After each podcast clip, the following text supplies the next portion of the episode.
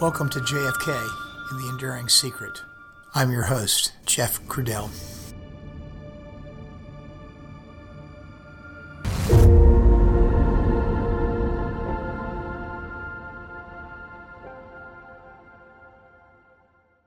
Hello, everyone, and welcome back to the podcast. Today's episode is episode 84, and it's a continuation of what you just heard in episode 83. So, without further ado, let's listen to episode 84 of JFK The Enduring Secret.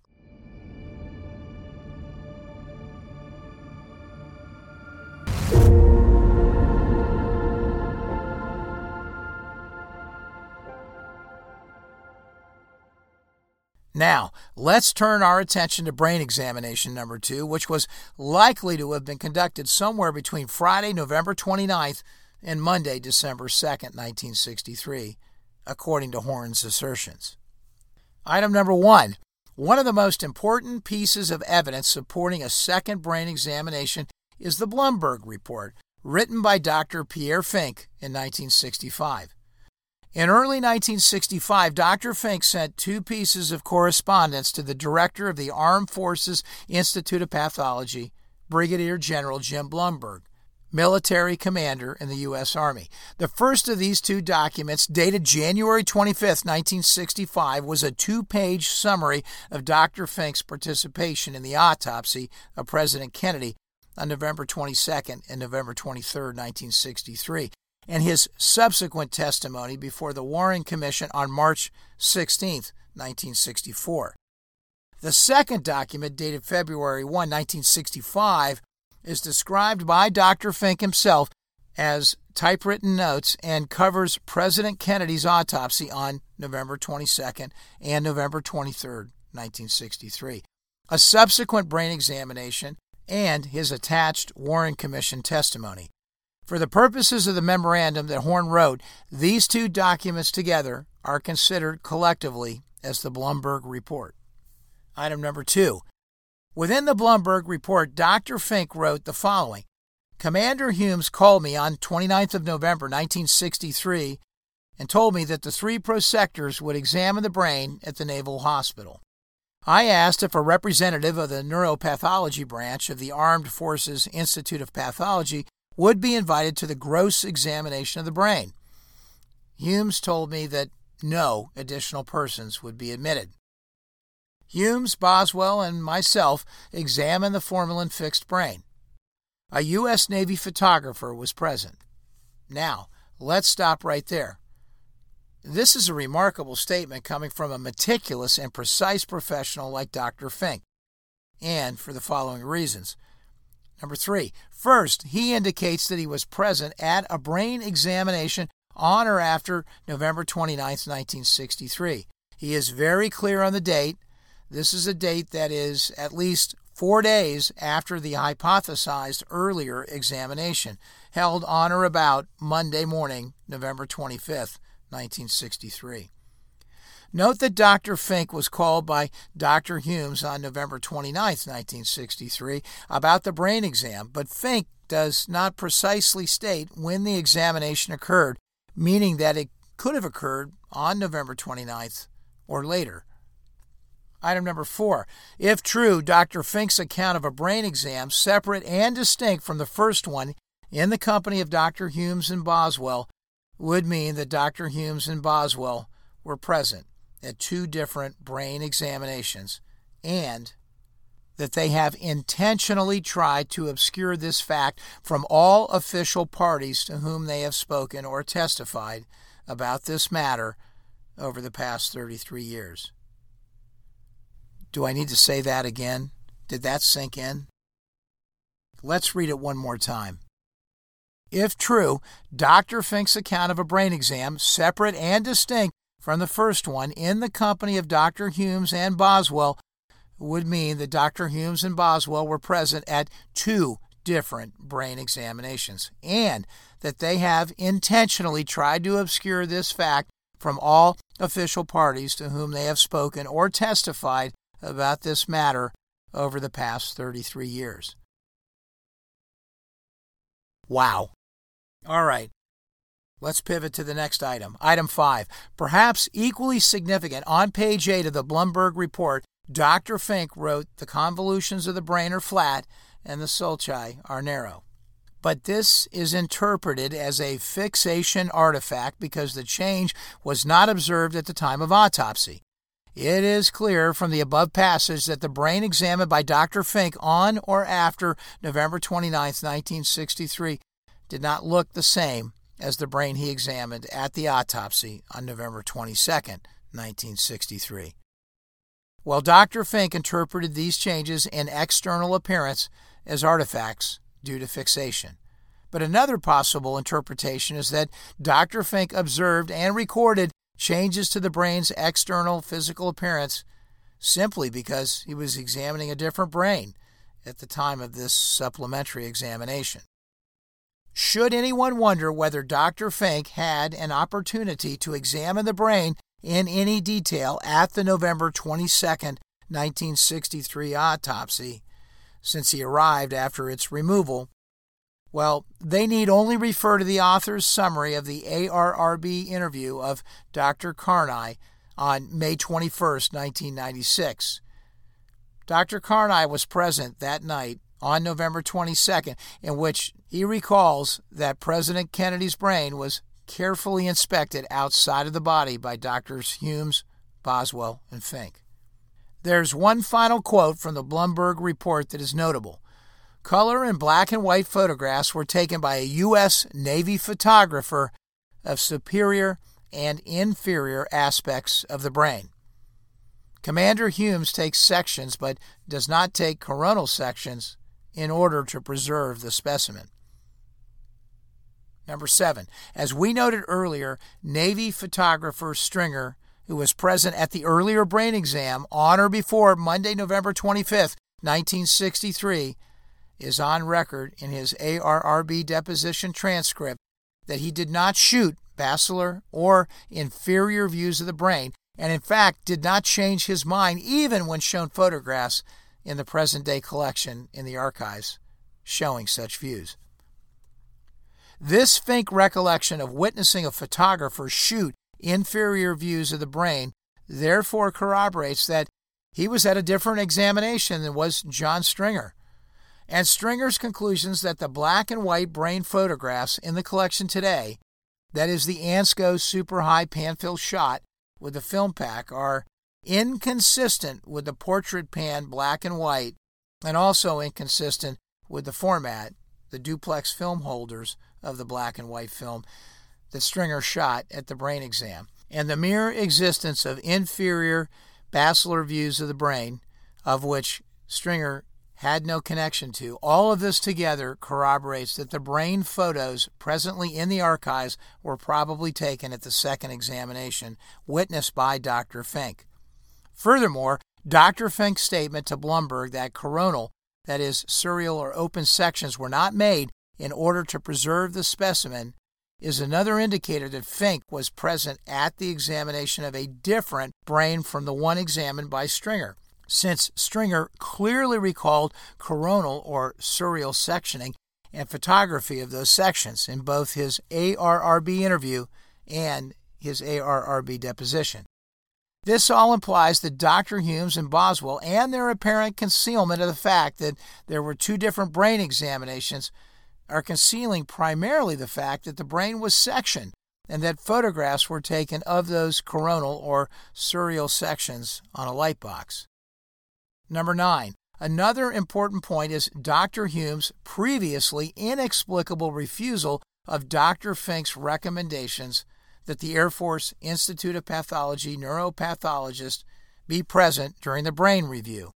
And in the context of two brain examinations, this makes sense because if Dr. Dick Davis was present at the original examination of President Kennedy's brain on or about November 25, 1963, then his presence would not have been desired in this second brain examination.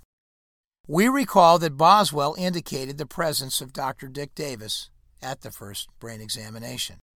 Item number 10.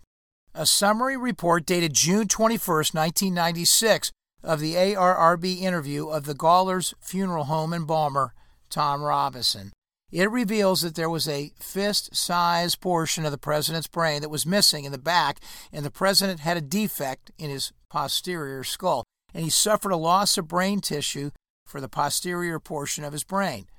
This massive loss of brain tissue in the lower occipital area of the president's brain is problematic for the single bullet theory, and no doubt if someone were trying to bolster evidence for the single bullet theory, Pictures of a brain that showed little or no damage in that area would be more desirable. Horne essentially points this out. Number 11. The HSCA interviewed Chief Petty Officer Chester Boyers, a U.S. Navy Chief Petty Officer in charge of the pathology department of Bethesda Naval Hospital at the time of the autopsy. Staff member Mark Flanagan wrote that Boyers recalled preparing paraffin blocks and tissue slides of tissue from the body on November 22, 1963, and that he prepared six blocks of eight or 12 sections of the brain on December 2, 1963, as well. Given the fact that he prepared these slides on December 2nd, that makes it more likely that the later brain examination took place closer to the later dates. Again, possibly on the November 29th date that Horne is hypothesizing as the second examination date. Horne spends a great deal of time stating facts and establishing Boyer's credibility related to the timing of his recollections, as they relate to these slide preparations.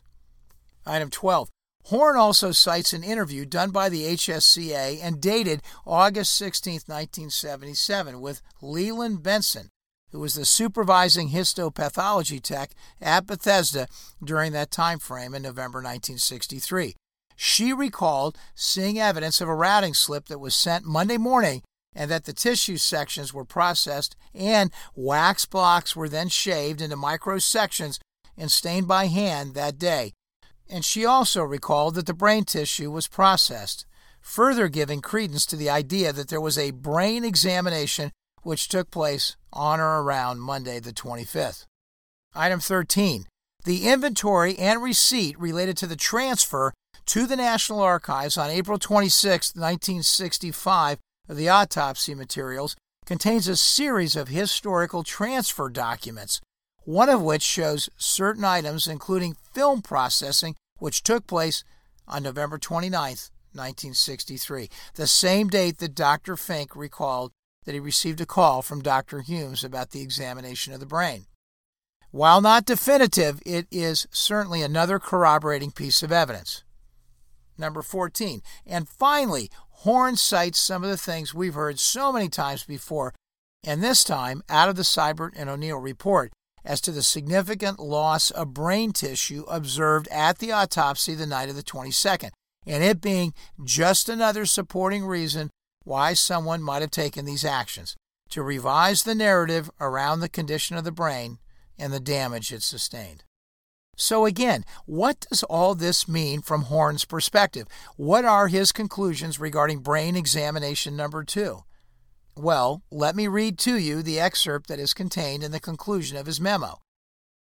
The second brain examination hypothesized in this memo apparently took place between November 29, 1963 and December 2, 1963, as evidenced by the precise recollections of Dr. Finck and Chief Boyers, with the word precise meaning in this context that they provided exact calendar dates for events related to a brain examination rather than giving guesstimates such as a few days or two or three days later, as other witnesses characterized their recollections.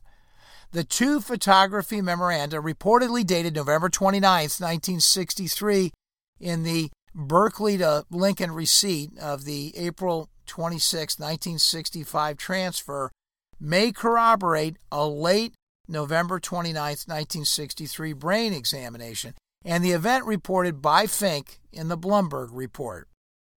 Dr. Humes and Boswell appear to have been the two individuals present at this exam who were also present at the first hypothesized brain exam.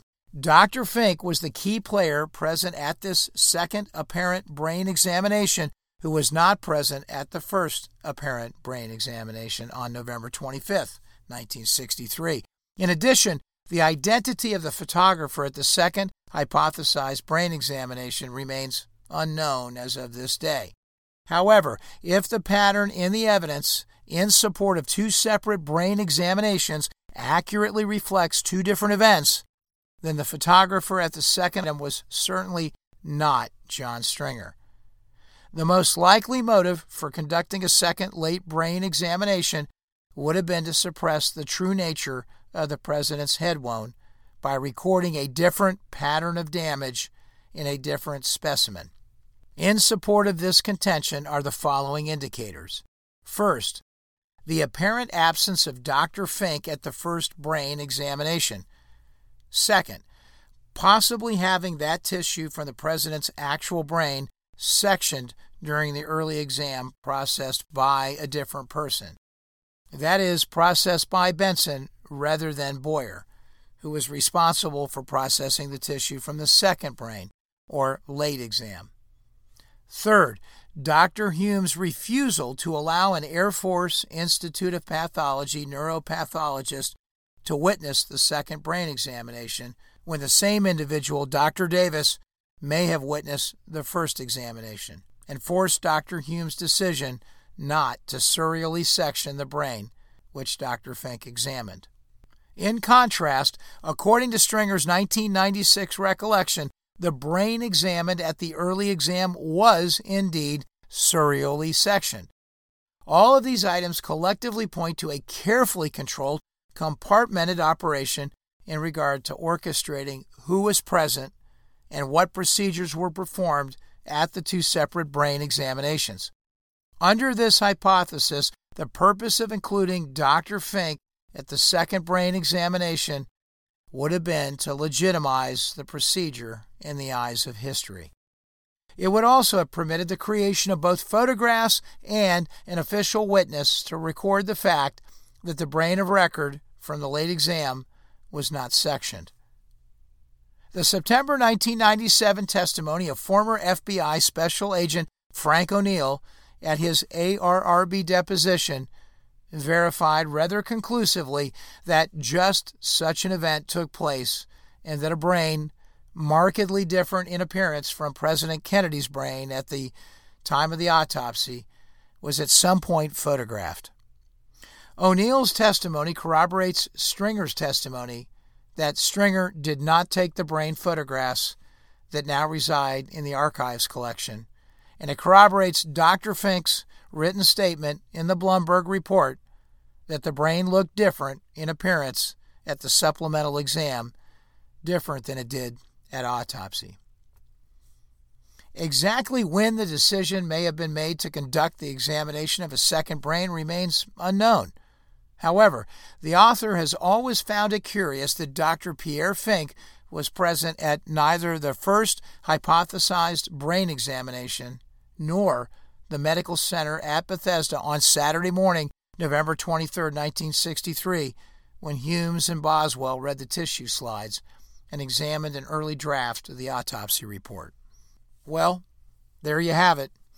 In the end, this evidence is compelling for the existence of a second brain examination on a brain that was not the president's and the placement of photos in the official collection that are not authentic. Wow. Yet, there are still apparent contradictions in the details of some of this evidence.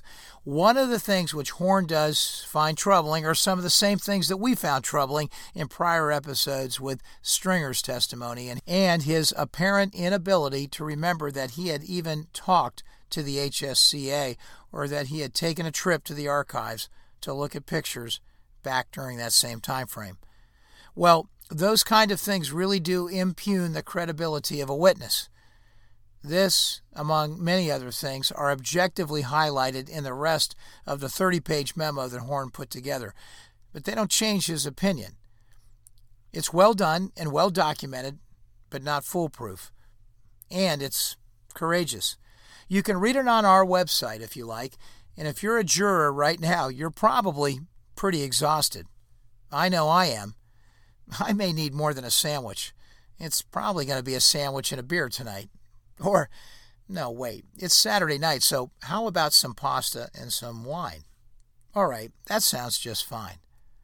Well, look, we have a lot to figure out here, don't we? But as always, in the JFK assassination, fact is truly stranger than fiction, and sometimes just truly fantastic. And I'm not sure we're going to get any more fantastic than this.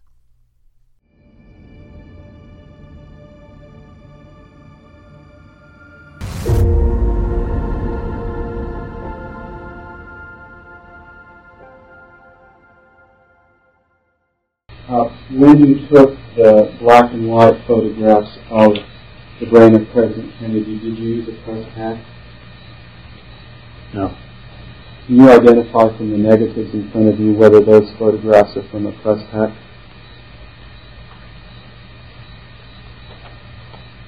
I referring to numbers 19, 21, and 22. I think they are. Yes. Would it be fair to say then that by your recollection that the neg- black and white negatives in front of you now were not taken by you during supplementary autopsy President Kennedy? Correct. This is ANSCO. When you say this is ANSCO, what do you This is ANSCO film. What is ANSCO film? Well, it's a super high fan, and uh, I think it's from a from a tank.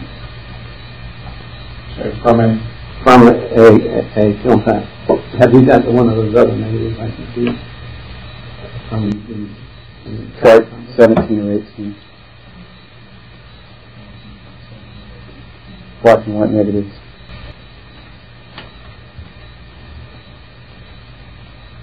The spelling of that film, A ANSCO. Uh, see the difference in them. Just, just so I can identify this for the record, you now have in your hands a negative Negative. and number, number 18, is uh, identified with the film code on it. with the notches up But on the the corner. on this, it has no notches. When you say this, you're now referring to the black and white Yes, negative. yes, to the black and white negative, which is from a film pack.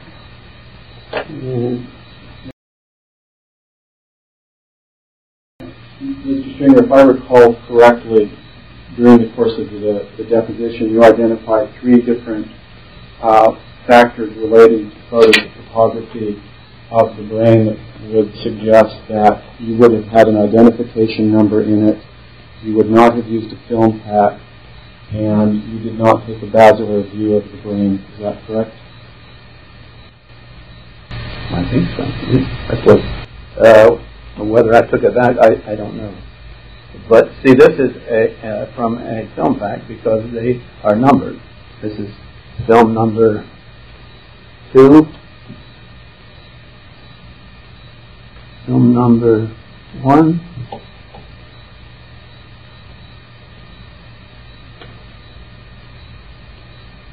and, and, and three. And it's from a film pack. Because when it comes out of a, uh, a holder, it is identified by the notch because you have to uh, load it in the holder with the notch.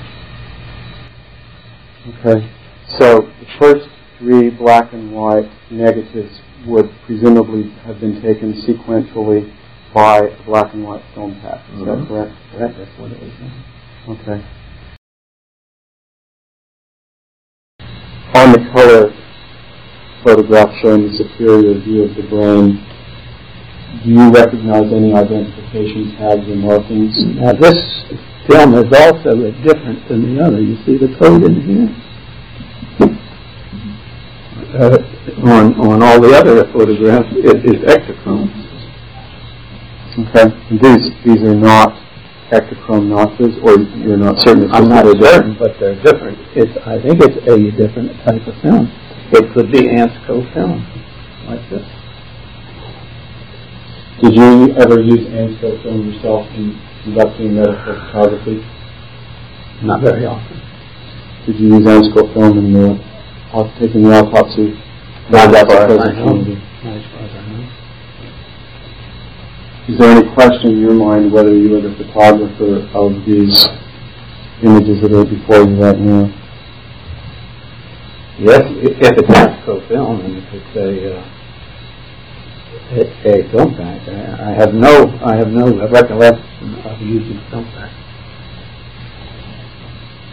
Do you see any identification markers or identification numbers on the photographs?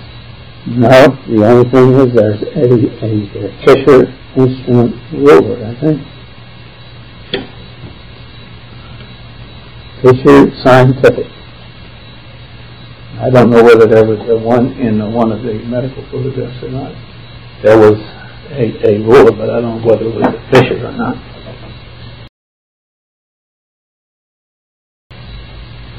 You've now been shown all of the uh, images of from the supplementary autopsy. Did you see any images that would show a brain that has been sectioned in any way now?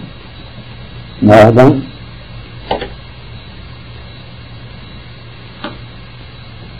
Are there any other photographs that you remember taking yourself during the supplementary autopsy that you haven't seen today?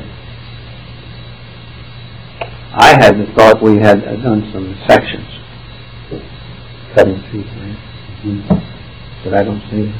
And I, I guess could be mistaken.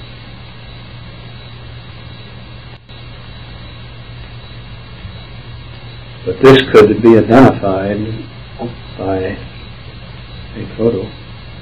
Basically, they have all of the notches.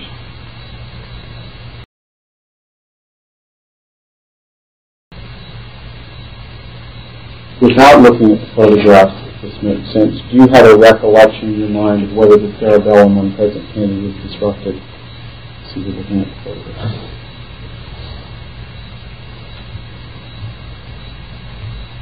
Or you mean the, uh, or you mean the damaged? Whether it was damaged, lacerated, cut, Yes. was it? Yes. Do you see any damaged cerebellum in these photographs?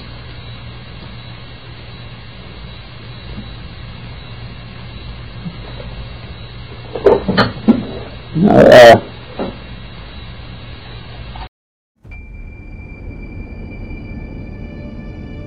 Thank you for listening to episode 84 of JFK The Enduring Secret.